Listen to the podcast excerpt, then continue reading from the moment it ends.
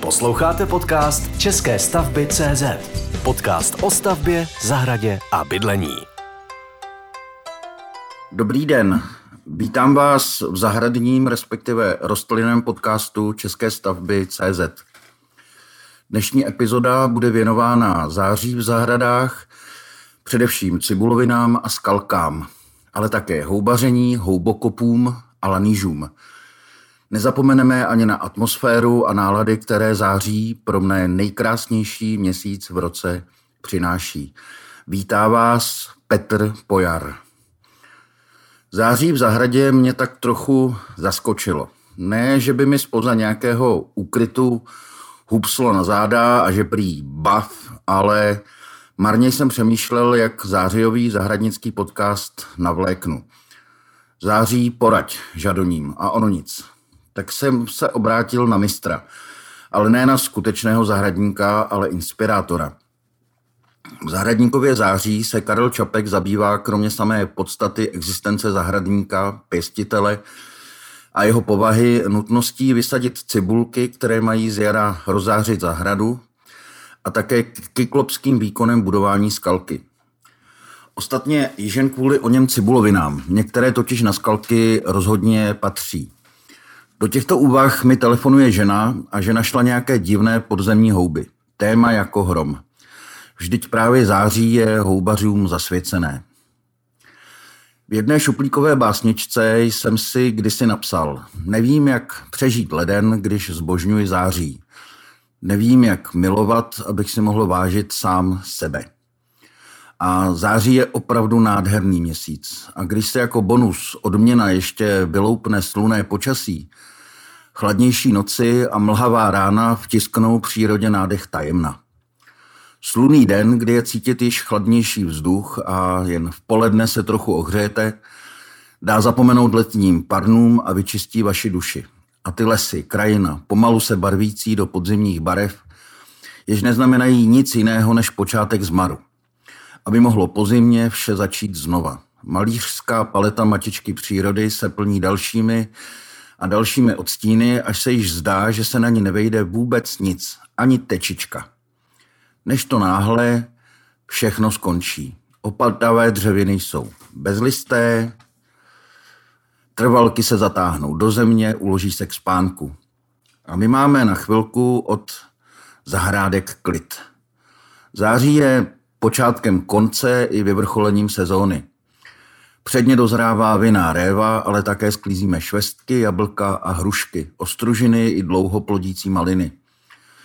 Ještě čekáme na poslední rajčátka a okurky, tedy pokud jsou ve skleníku. Noční chlad by je jinak zahubil. Dočkáme se posledních cuket a zvědavě vyčkáváme, kolik bude letos vážit největší z našich dýňových gigantů. A ta pestrost zářijových květů, včetně rostlin kvetoucích opakovaně. Září je prostě zázrak. Nejen pro zahradníky, ale pro každého, kdo cítí, vnímá krásu. Dokonce i pro houbaře, byť by se především těšili na bohatou sklizeň. Před chvílí mi volala žena, jediný profesionální zahradník v naší rodině a říká, ryla mi tu za plotem pod duby prasata a koukám, že je pod zemí něco, co vypadá jako brambory. Hele, ty mě ale dneska už pěkně štveš, syknu. Ještě najdi hvězdnatec archeův, vzácné rosnatky a potkej rysa. To jsou samozřejmě laníže. Ne sice ty ceněné, drahé, se kterými se obchoduje, ty u nás nerostou, ale jedle jsou také. Bohužel je sbírat nesmíš. Úřady by to ocenili pokutou až 50 tisíc korun. Abych doplnil, dopoledne mi poslala fotku takové divné houby, jak říkala, a jestli je má po práci sebrat, že jich na kraji parku potkala spoustu.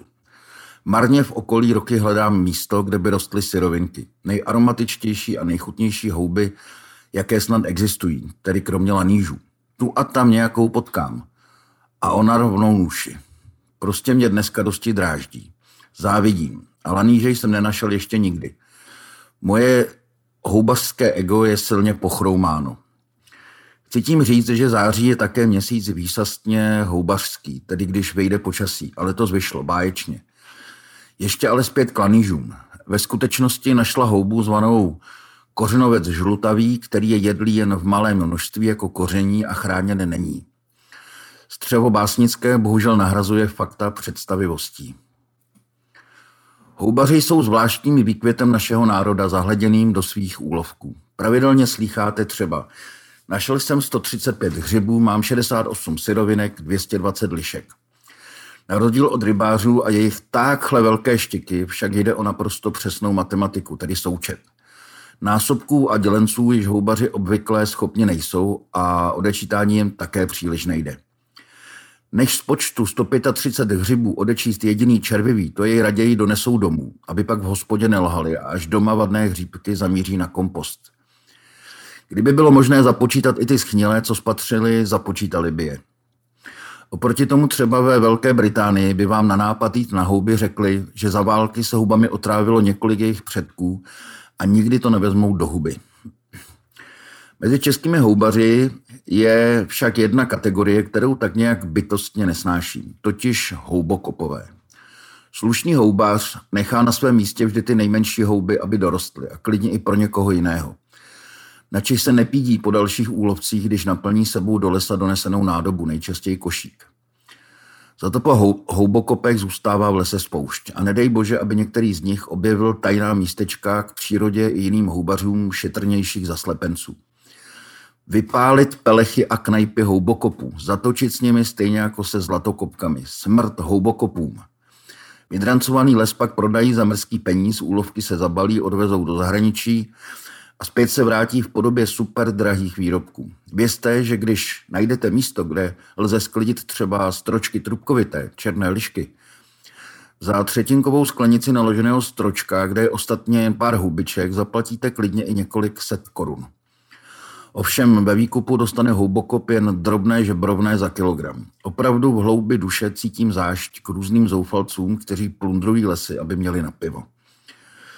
Ale co se týká lanížů, klidně houbokopům nakoukávejte, jakou mají hodnotu. Jen ať je přinesou do výkupu a pak dostanou tučnou pokutu. Zaslouží si ji. Lakomá barka si ostatně také pěkně natloukla, vy to však nedělejte, tedy alespoň ne u nás. Kdybyste chtěli zbohatnout sběrem lanížů, Potřebujete nejprve psa, ale ne lede jakého. Psa, který je, který je přítelem milionáře. Psa na sběr na nížů vycvičeného, což není vůbec levná záležitost. Předně potřebujete k jeho výcviku laníže a také místo, kde rostou. Navíc i zemi, kde je smíte sbírat. Vlastně vyhrabávat, kopat. Teprve sběr lanížů je skutečným houbokopectvím, ve světě uznávanou, ušlechtilou činností. Každý si snadno spočítá, nakolik by ho přišel rok výcviku houbařského psa třeba v Itálii. Italové dokonce využívají vlastní plemeno italského vodního psa neboli romaňského vodního psa, či Lagotto Romagnolo. Jedinci tohoto plemene jsou doslova přeborníky ve vyhledávání lanížů. Bez výcviku to ale nejde ani v jejich případě. Napadá mě odvážná myšlenka, že ideálním hledačem lanížů by vlastně byl bývalý policejní psobot, který cvičil pejsky na vyhledávání drog – případně záchranář cvičící své hafany na vyhledávání lidí z trosek. Dříve se k vyhledávání lanížů využívala prasata, mělo to ale háček. Psy laníže neradi, za to prasátka tuze ráda. Nalezený laníž přitom nesmí být jakkoliv poškozen ani psem. Laníže se přenáší velmi opatrně z místa nálezu ve speciálním váčku v mošně a poté se čistí speciálním štětečkem. Kilogram nejvzácnějších bílých lanížů jsou mnohonásobně dražší než běžné černé. Může stát dokonce až 100 tisíc korun. Cena navíc roste z velikostí laníže. Laníže jsou vlastně jakýmsi kaviárem mezi houbami. Druhů hub je po celém světě takové množství, že nemůže všechny znát žádný mytolog, natož český houbař s kudličkou, košíkem a pro jistotu ještě velkou plátěnou taškou, kdyby se náhodou konala velkosklizeň. Laníže jsou však unikát, fenomén a ceněná obchodní komodita. Co na tom, že laníže na vlastní oči většina lidí nikdy nespatří. Dokonce ani v luxusní restauraci je často neuvidíte, pouze ochutnáte miniaturní množství tohoto krasavce. Navíc vlastně laníže vůbec nevypadají pěkně. Taková muchomůrka červená je oproti těmto hlíně si lebedícím zemědělcům vesmírnou královnou krásy. Bílé laníže, tedy ty nejcennější, Vypadají na první pohled jako zašpiněné brambory. A ani zvůní to není kdo ví jaké. Jsou cítit vlhkým zahnívajícím listím, ostatně rostou v listnatých lesích. Navíc prý voní také potem, kromě vůně česneku a medu. Ovšem po očištění a rozříznutí je to jiná. dosti atraktivněji vypadají hnědé až černé letní laníže s vrázčitým povrchem. Oproti tomu bílé zimní laníže mají povrch dosti hladký a bramborovitý, za to jsou však kvalitnější, chutnější, aromatičtější a cenější. Sezóna lanížů začíná na konci července až začátku srpna. Někdy lze laníže nalézt i částečně na povrchu, jelikož je vyhrabou divoká prasata. Chuť lanížů je prý jedinečná a zcela nezaměnitelná s čímkoliv jiným. K nejcennějším lanížům patří například francouzské či italské. Obecně pak jde o houby z jižních částí Evropy, tedy zemí okolo středozemního moře. Zde nalezené velké exempláře končí nejčastěji v dražbách. V roce 2007 byl v italském Toskánsku nalezen bílý zimní laníž o hmotnosti 1,5 kg, který byl vydražen za neuvěřitelných 330 tisíc amerických dolarů. Říká se mu laníž století. Já dodávám kopačák mezi laníži Ronaldův sen. Nejlepší aroma mají laníže v době nejvyšší zralosti a najdeme je nejčastěji v hloubce 15 až 30 cm pod povrchem půdy. Samozřejmě i laníže žijí v symbioze s kořeny některých stromů, mykorhize. Nejčastěji jde o duby, buky, habry, lístky, topoly a z jehličnanů smrky. Laníš, latinsky tuber, je rodem řeckový trusných hub, který se vyskytuje především ve Středomoří, třeba v italských regionech Piemonte, Marche, Umbria, Ambruzo a Molise, ve francouzském Perigordu a na Istrijském poloostrově. Zde laníže rostou nejčastěji v dubových a jiných listnatých lesích, většinou ve vápenité půdě s mírně zásaditou reakcí půdního roztoku. Plodnice jsou typu tuberothecia, což je druhotenně uzavřené apothecium. Tvar mývají nepravidelně kulovitý až bramborovitý, hrbolatý až bradavičnatý, barvu bělavou, žlutohnědou nebo šedočernou. Psi identifikují laníže v půdě tak, že cítí chemickou látku dimetylsulfid, která je produkována v plodnicích lanížů.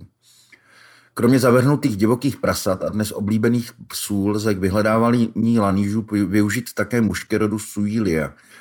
Ty totiž tvoří roje nad místy s výskytem plodnic lanížů. Stačí se prostě jen dívat. Laníž černový trusí neboli zimní, tuber melanosporum, roste v mykoryze s dubem, hlavně s dubem pířitým ale také habrem, lískou a lípou. Konzumuje se také méně aromatický a méně ceněný laníš letní, tuber aestivum, a laníš piemonský, tuber magnatum. Jehož aroma je naopak ostřejší a směle, směle konkuruje laníži zimnímu. A právě laníš letní, tedy ten černý, se vzácně vyskytuje i na našem území. Laníže jsou v některých zemích také pěstovány, k čemuž je využíváno lesíků nebo sadů, kde je tato houba očkována. Hovoříme o takzvaných lanížárnách. Pěstován je především laníž černovýtrusí, čili zimní. V případě laníže letního by se to tolik nevyplácelo. V kultuře laníže zimního je laníž letní dokonce považován za plevel. Okolo hostitelského stromu laníže vytváří kruh s omezenou vegetací, Francouzsky se mu říká brulé, italsky pianello. Bílý laníž je konzumován výhradně za syrova, protože tepelnou přípravou slábne jeho výrazná chuť. Například laníže nastrouhané na topince se nazývají bruschetta. Staří římané laníže pekli, vařili v červeném víně a jedli s olivovým olejem. Přidávali je do polévek a paštik. Později se laníži začala kořenit kuřata, zapékaná husí játra, pečená masa, paštiky a salámy. Vyrábí se ale také lanížový kečup a prodávají se lanížové konzervy. Tolik k lanížům a houbaření. Než se vrhneme na cibuloviny a skalky, bylo by dobré dát více zavděk mistrovi a poslechnout si, jak vtipně a trefně píše o zahradnících. Právě těch bytostech, pro které jsou cibuloviny a skalky posláním i vášní. Zahradník veliký, čili pěstitel, je obyčejně muž nepijící, nekouřící a jedním slovem cnostný. V dějinách není znám ani vynikajícími zločiny, ani válečnými nebo politickými skutky. Jeho jméno bývá zvětšněno nějakou tou novou růží nebo jiřinou či jablíčkem. Tato sláva, obyčejně anonymní nebo skrytá za jiným jménem, mu postačí. Z vlastní hříčkou přírody bývá to obyčejně člověk tělnatý a přímo mohutný. Snad proto, aby tím byl vytvořen vhodný kontrast k útlé a filigránské spanilosti květin. Nebo její příroda uspůsobila k obrazu kybély, aby znázornila jeho štědré otectví. V skutku, dloubáli takový pěstitel prstem ve svých květináčích, je to skoro jako by svým malým chovancům podával prs. Pohrdá zahradními architekty, kteříž to zase pěstitele považují za košťálníky. Cibuloviny a září. Ono to vlastně v září pouze začíná. Do půdy musí v tuto dobu jen cibulky některých druhů. Jiné vysazujeme v říjnu a některé až v listopadu. Tedy samozřejmě vždy v závislosti na počasí a jeho dlouhodobé předpovědi. Od září vysazujeme cibulky sněženek, bledulí, krokusů, narcisů, tulipánů, modřenců, hyacintů, prostě všech jarních cibulovin. V tuto dobu je také největší výběr cibulek těchto rostlin. Na jaře si již pouze zakoupíme o dosti dražší sazenice. I některé cibulky se ale mohou prodražit. Slavnosti sněženek to není jen poetická novela Bohumila Hrabala, ale především oslava tajného rostlinného favorita Britů, když tajného, vlastně výsostně veřejného. Slavnosti sněženek jsou skutečnou slavností, kdy jste zváni do mnoha anglických zahrad, tedy těch sněženkových, a že jich je. Slavnost začíná v závislosti na aktuálním počasí od přibližně 3. lednového týdne. V jedné zahradě si můžete sněženkové pěstitelské chlouby prohlédnout za dne, jinde třeba při svíčkách. Někde se i podávají čaje anebo polévky ve stanu. Obzvláště působivé jsou koberce rozkvetlých sněženek v zahradách viktoriánských okolo, starobylých hradů a zámků, ale i na volných prostranstvích u hřbitovů. Zajímavostí též je, že sněženky nejsou na britských ostrovech původním druhem. A kdo je sem přivezl, se již zřejmě nedozvíme. Zda jde o válečnou kořist z bojišť krymské války anebo stopu po Římanech, kteří si zde vylámali zuby, kdo ví. Sněženky se během slavnosti dokonce i draží, a to za nemalé sumy. Nejdražší sněženkou na světě se dosud stala Elizabeth Harrison, za kterou zaplatil v únoru 2012 jeden ze sběratelů neuvěřitelných 725 liber. Zdvojnásobil tak předchozí rekord, kdy bylo za jedinou cibulku sněženky zaplaceno 360 liber. Britské slavnosti sněženek vám prostě dovedou pořádně vyvětrat peněženku. Britové se také pišní specializovaným prodejem a šlechtěním mnoha kultivarů sněženek. Nejlevnější z nich jsou za 5 liber, nejdražší za 50. A když se někomu podaří objevit anebo křížením přivést k životu opravdu unikátní sněženku, může jí být její cena opravdu závratná. Na jaře kvetoucí okrasné cibuloviny nesmíme ve svých zahradách vysazovat všechny naraz. Po půlce září by do půdy měly přijít právě sněženky spolu s narcisy a bledulemi. V říjnu pak přidáme tulipány, krokusy a okrasné česneky. Jako poslední se vysazují v první polovině listopadu cibulky modřenců. Při výsadbě, výsadbě cibulek nezapomeňte, že osamělé tulipány či narcisy nepřirozeně trčí ze záhonu. Větší cibuloviny proto vysazujeme do tzv. hnízd po třech cibulkách, menší pak po pěti nebo sedmi. Prostě platí, že čím menší je rostlina, čím početnější musí být hnízdo. Stanoviště volíme sluné a půdu předem dobře prokypříme a vylepšíme kompostem. Hloubka výsadby má být dvoj až trojnásobkem výšky cibulek. V propustné půdě sázíme hlouběji, v těžké blíže k povrchu. A pozor, cibulky vždy vysazujeme kořínky dolů. Použít také můžeme košičky na cibuloviny, které ochrání cibulky proti hryzcům a zároveň zabrání zatahování cibulek do stále větší hloubky. V košičku vám skupinky cibulovin vydrží v zemi mnoho let. Přeji vám, aby na jaře vaše cibuloviny vykvetly do nebývalé krásy. Nyní se konečně dostáváme ke skalkám. Skalkaři či skalničkáři, to jsou vlastně jacísi těžší blázni, vůbec ne, nepodobní třeba kaktusářům. A co o budování skalek napsal Karel Čapek? Radím vám upřímně, máte-li na své zahrádce kousek svahu nebo terásku, zřiďte si tam skalku. Předně taková skalka je moc krásná. Když zaroste polštářky, lomy kamenu, tařičky, tařice, huseníků a jiných přepěkných horských kytiček, za druhé, pak samo budování skalky je dílo znamenité a poutavé. Muž, který si staví skalku, se cítí jako kyklop, když tak říkajíc s elementární silou vrší balvan na balvan – buduje vrchy a údolí, přenáší hory a vytyčuje skalní útesy. Když pak stržen v háku dokončil své gigantské dílo, shledává, že to vypadá poněkud jinak, než jako romantické pohoří, které si byl představoval. Že jeho výtvor vlastně připomíná hromádku šutru a kamení. Nic si z toho nedělejte. Za rok se vám toto kamení změní v nejkrásnější záhon, jiskřící drobnými květy a zarostlý nejpěknějšími polštáři. A vaše radost bude veliká. Tolik slovy mistra. Karel Čapek má hlubokou pravdu. Vaše první založená skalka bude skutečně náhony vzdálena ideální představě nakoukané z knih, fotografií, filmů a zahrad již zkušených skalničkářů. Nemá proto smysl letat v oblacích, držte se při zemi. Nakonec skalka vám vyroste právě ze země. Nepokoušejte se stavět v zahradě hory a velehory. Získejte první zkušenosti na malé ploše. Na kyklopství je vždy čas. Ideální je pro skalku alespoň trochu svažitý pozemek. Tom měl Karel Čapek také pravdu. Vhodné místo najdeme nejlépe na úpatí svahu a u cesty či pěšiny, anebo třeba u terasy. I na rovném pozemku však lze skalku vybudovat i bez nákladných terénních prací. Pěkná, decentní skalka zde bude určitě hezčí než kopec, který by trčel do nebe. Velikost skalky by vždy měla odpovídat velikosti pozemku. Pokud máte ohromný pozemek ve svahu u lesa a dokonce i nějaké ty kameny trčí ze země bez vašeho přičinění, určitě se rozmáchněte. Na několika stovkách metrů čtverečních však nemá smysl stavět velehory. Je také třeba si srovnat v hlavě, co chcete na skalce pěstovat, které kytičky se vám líbí, se kterými již máte zkušenosti, jestli upřednostníte trvalky, anebo se budete každoročně piplat s letničkami a tak dále. Nezapomeňte, že se na skalku vyloženě hodí sukulenty, cibuloviny a suchomilné trvalky.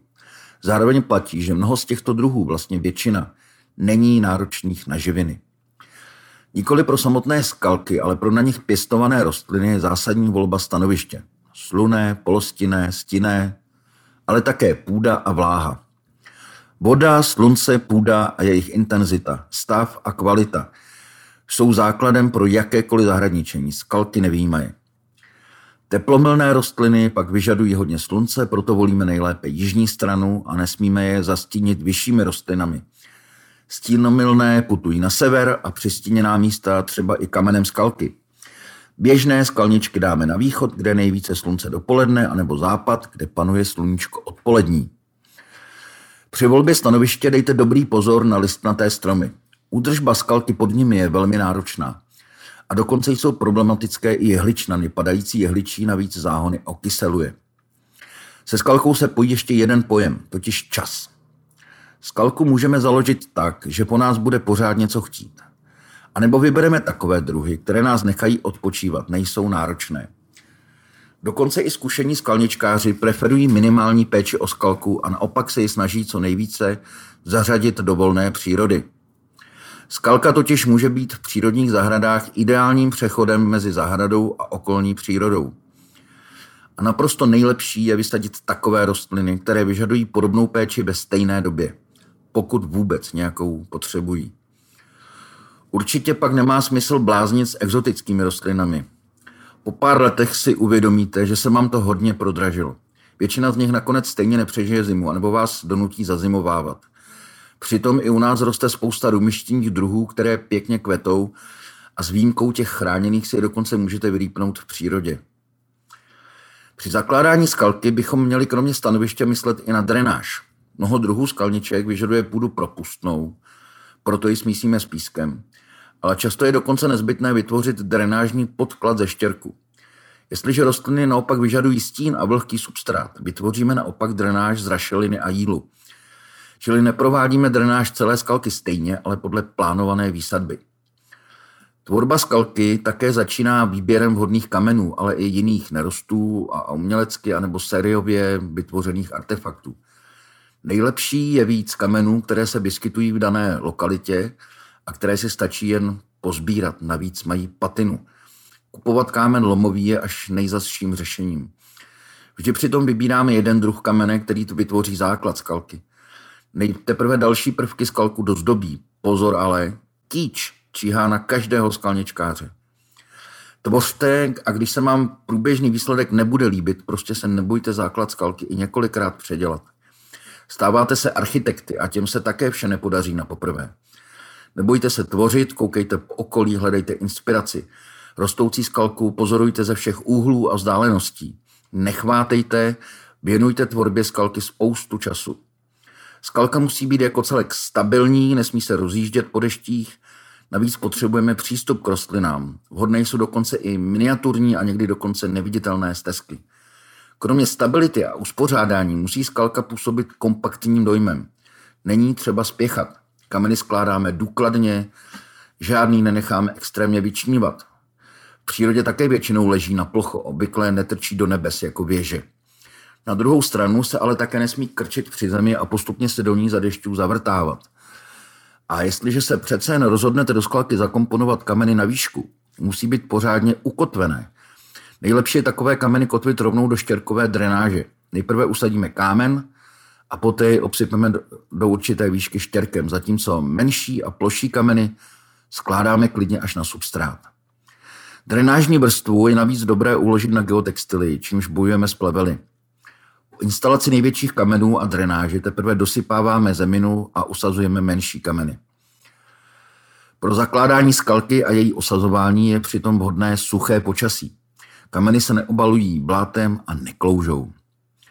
V dobře osazené skalce kvetou rostliny postupně. Skalka se během sezóny proměňuje. Začátečníci by ale měli začít s nenáročnými skalničkami, až později výsadbu doplní. Méně odolné rostliny navíc vyžadují zimní pokrývku. Dosáhnout jejich přežití zimy je náročné. Výjimkou není ani zakrývání rostlin tabulkami skla. Pro začátek se prostě náročným a zimomřivým fiflenám raději vyhněte. Mezi nenáročné rostliny vhodné na slunné stanoviště patří třeba lomikámen, mateří douška, netřesky, nízké kosatce a kobercové floxy, pochybek, pupalka, rozchodník, rozrazil, rožec a tařice. Do polostínu se hodí nenáročná bohyška, prvosenka a dyměvka, dlužicha, dřípatky, kandíky, trávničky a zběhovce. Na vlhké stanoviště vysadíme například hořec čínský a prvosenku japonskou, písečnice, pryskyřníky, škornice a zběhovce. Suší stanoviště je vhodné pro čistec, hlaváček, hořce, kostřavy, skalkové karafiáty, lomy kámen, třesky, mateří doušku, opuncie a rozrazily.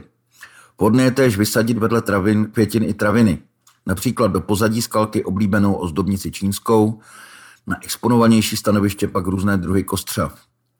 Na skalky se hodí i skalničky okrasné listem, třeba dabécie, draby, driátky, hebe, karafiáty, pochybky, trávničky a již několikrát zmíněné zběhovce.